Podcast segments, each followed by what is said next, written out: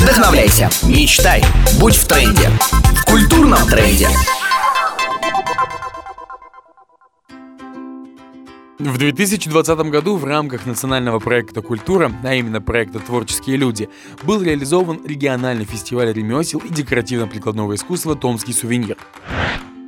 Самыми популярными ремеслами в Томской области организаторы называют бисероплетение и работу с берестой, однако нашлись и крайне редкие. Так, томскому сувениру нашлось отыскать очень аутентичного для Сибири мастера, который живет в Парабеле и занимается резкой по кости мамонта. Кроме того, участие приняли представители селькупов, которые делают всевозможные береги в рамках декоративно-прикладного искусства.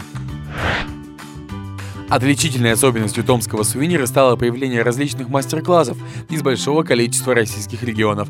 Так участие приняли мастера из Красноярского и Алтайского края, Кемеровской и Новосибирской области, республик Хакасия и Бурятия.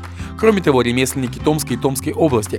Среди них нашлись мастера по созданию ловцов для снов, салонок из бересты, гончарному делу, плетению кукол из ткани и даже по ткацкому ремеслу. Культурный тренд. Специальный проект на Томскру.